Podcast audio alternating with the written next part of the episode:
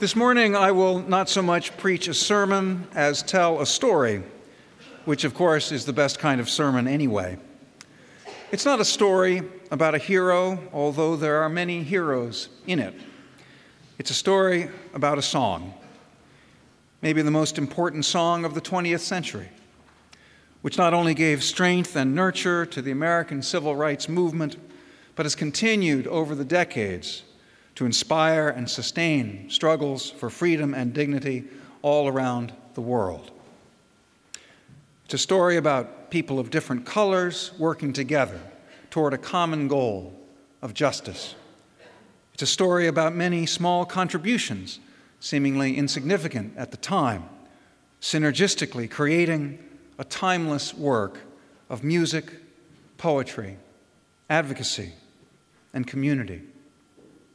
And finally, it's a story about a social movement that changed the course of history and made this country a better place in which to live and raise our children. We Shall Overcome has been sung in Indonesia, North Korea, Beirut, Soweto, and Tiananmen Square. It's been sung throughout Latin America as Nosotros Venceremos and Todos Venceremos a dozen, well, good Lord, more than 20 years ago now, I guess, when I toured Japan as a folk singer, I was greeted at a train station by a dozen students serenading me with We Shall Overcome. As far as we know, We Shall Overcome began as a work song, sung by enslaved Africans as they toiled in the brutal fields of the American South. Doubtless, it preserved strains of ancestral songs from Africa. Like all work songs, it helped pass the endless time and distracted the mind from the burden of hard labor. Though the exact tunes and tempos that may have been sung have not survived, one version passed down through the folk process goes like this I'll be all right, I'll be all right, I'll be all right someday. Deep in my heart, I do believe I'll be all right someday. In 1903, the Reverend Charles, Charles Albert Tindley, a gospel songwriter and pastor in a large African American Methodist church in Philadelphia, published a version with a somewhat different tune titled I'll Overcome Someday. It went, If in my heart I do not yield, I'll overcome someday. Although it's possible the Reverend Mr. Tindley came up with the idea on his own, it seems more likely that, as often happens, he was adapting, perhaps unconsciously, the traditional song he'd heard. The song flourished in various versions in the gospel singing of African American churches. But it didn't cross over into political use until 1945, when hundreds of employees of the American Tobacco Company in Charleston, South Carolina, went on strike for African American workers to stand up to a powerful employer in mid century South Carolina took a lot of courage. But at a wage of 45 cents an hour, they figured they didn't have much to lose. They sang the song on the picket line with the lyric, We will win our rights someday. But they didn't all sing it the same way. Delphine Brown knew a fast gospel version from church. We will see the Lord. Let's see. We. Um, mm-hmm. We will see the Lord. We will see the Lord. We will see the Lord someday. Oh, deep in my heart, I do believe we will overcome someday. But Lucille Simmons liked to sing it very slowly, in a free and easy long meter style. We will overcome. Except probably slower than that.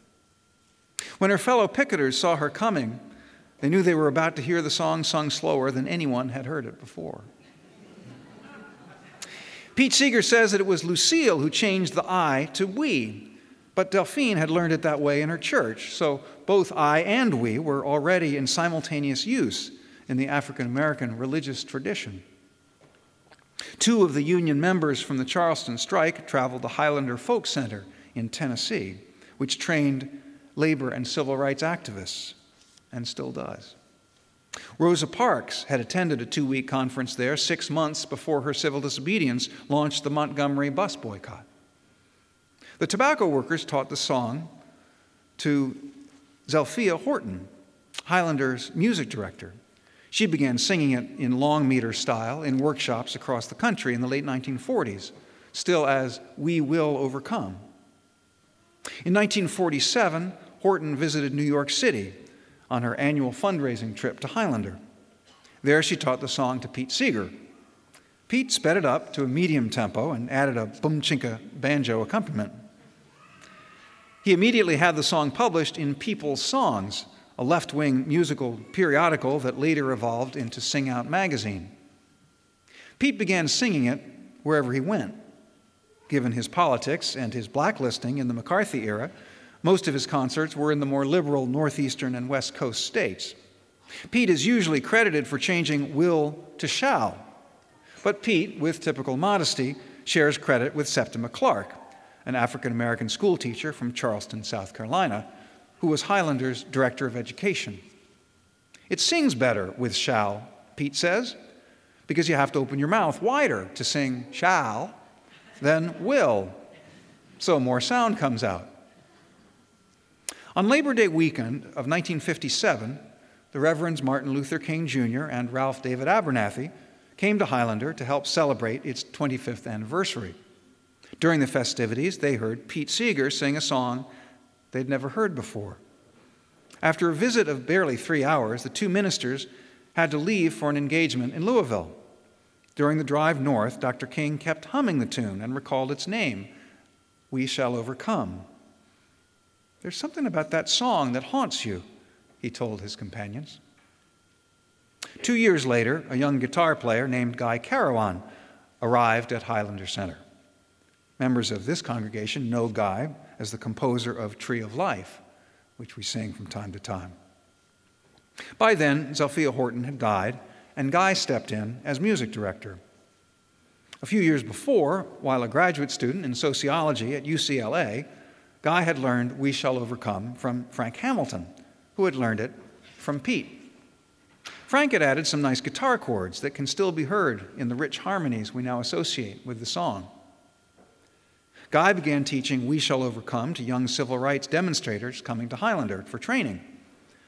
In 1960, Guy brought it to the founding convention of the Student Nonviolent Coordinating Committee, or SNCC, meeting in Raleigh, North Carolina.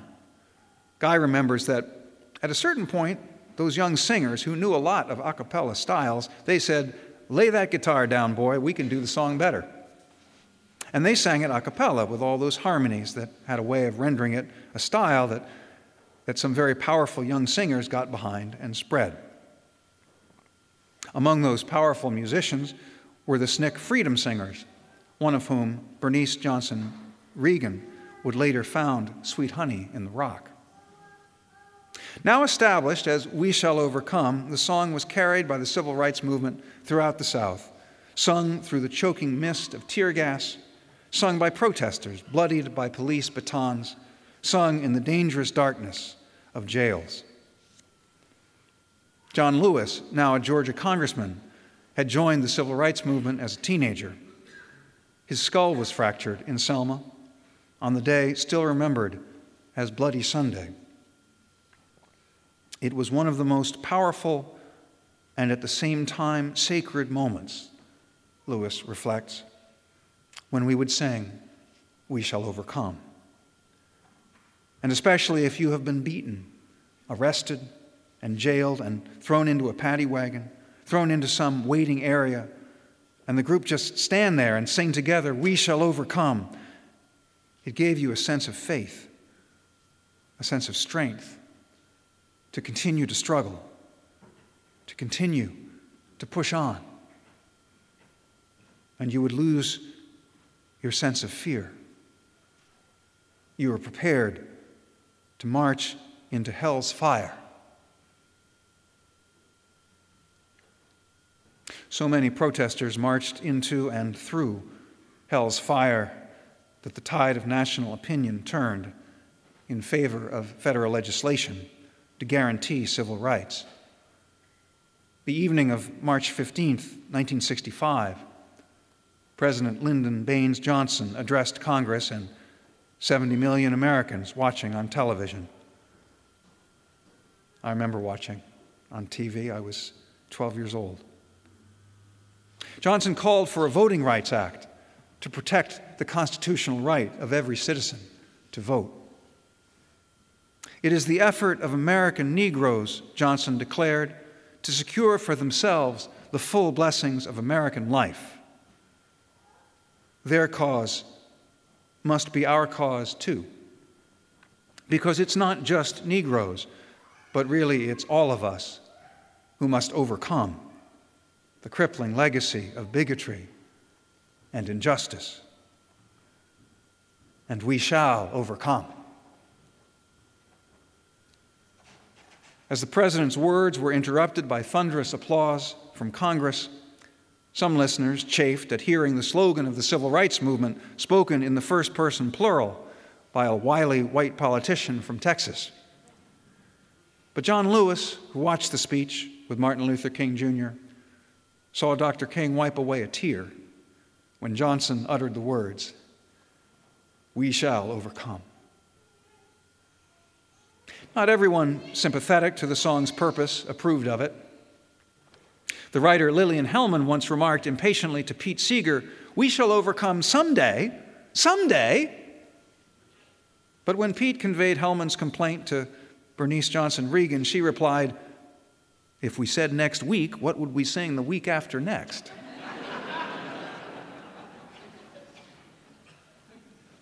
I will leave to Martin Luther King Jr. the final words on We Shall Overcome. They're from a sermon Dr. King delivered sometime around 1960. As I would be foolish to imitate Dr. King's distinctive style of delivery, I will not attempt it. He said, There's a little song that we sing in our movement down in the South. I don't know if you've heard it. It has become the theme song. We shall overcome. Though I join hands so often with students and others behind bars singing it, we shall overcome. Sometimes we'd have tears in our eyes when we joined together to sing it, but we still decided to sing it. We shall overcome. Before this victory is won, some will have to get thrown in jail some more, but we shall overcome. Don't worry about us. Before the victory is won, some of us will lose jobs, but we shall overcome. Before the victory is won, even some of us will have to face physical death. Physical death is the price that some must pay to free their children from a permanent psychological death. Then nothing shall be more redemptive. We shall overcome. Before the victory is won, some will be misunderstood and called bad names and dismissed as rabble rousers and agitators, but we shall overcome. And I tell you why. We shall overcome because the arc of the moral universe is long, but it bends toward justice. We shall overcome because Carlyle is right. No lie can live forever. We shall overcome because William Cullen Bryant is right. Truth crushed to earth shall rise again. We shall overcome because James Russell Lowell is right. Truth forever on the scaffold, wrong forever on the throne. Yet that scaffold sways the future, and behind the dim unknown standeth God within the shadows, keeping watch above his own. We shall overcome because the Bible is right. You shall reap what you sow we shall overcome. Deep in my heart, I do believe we shall overcome. And with this faith, we will go out and adjourn the councils of despair and bring new light into the dark chambers of pessimism.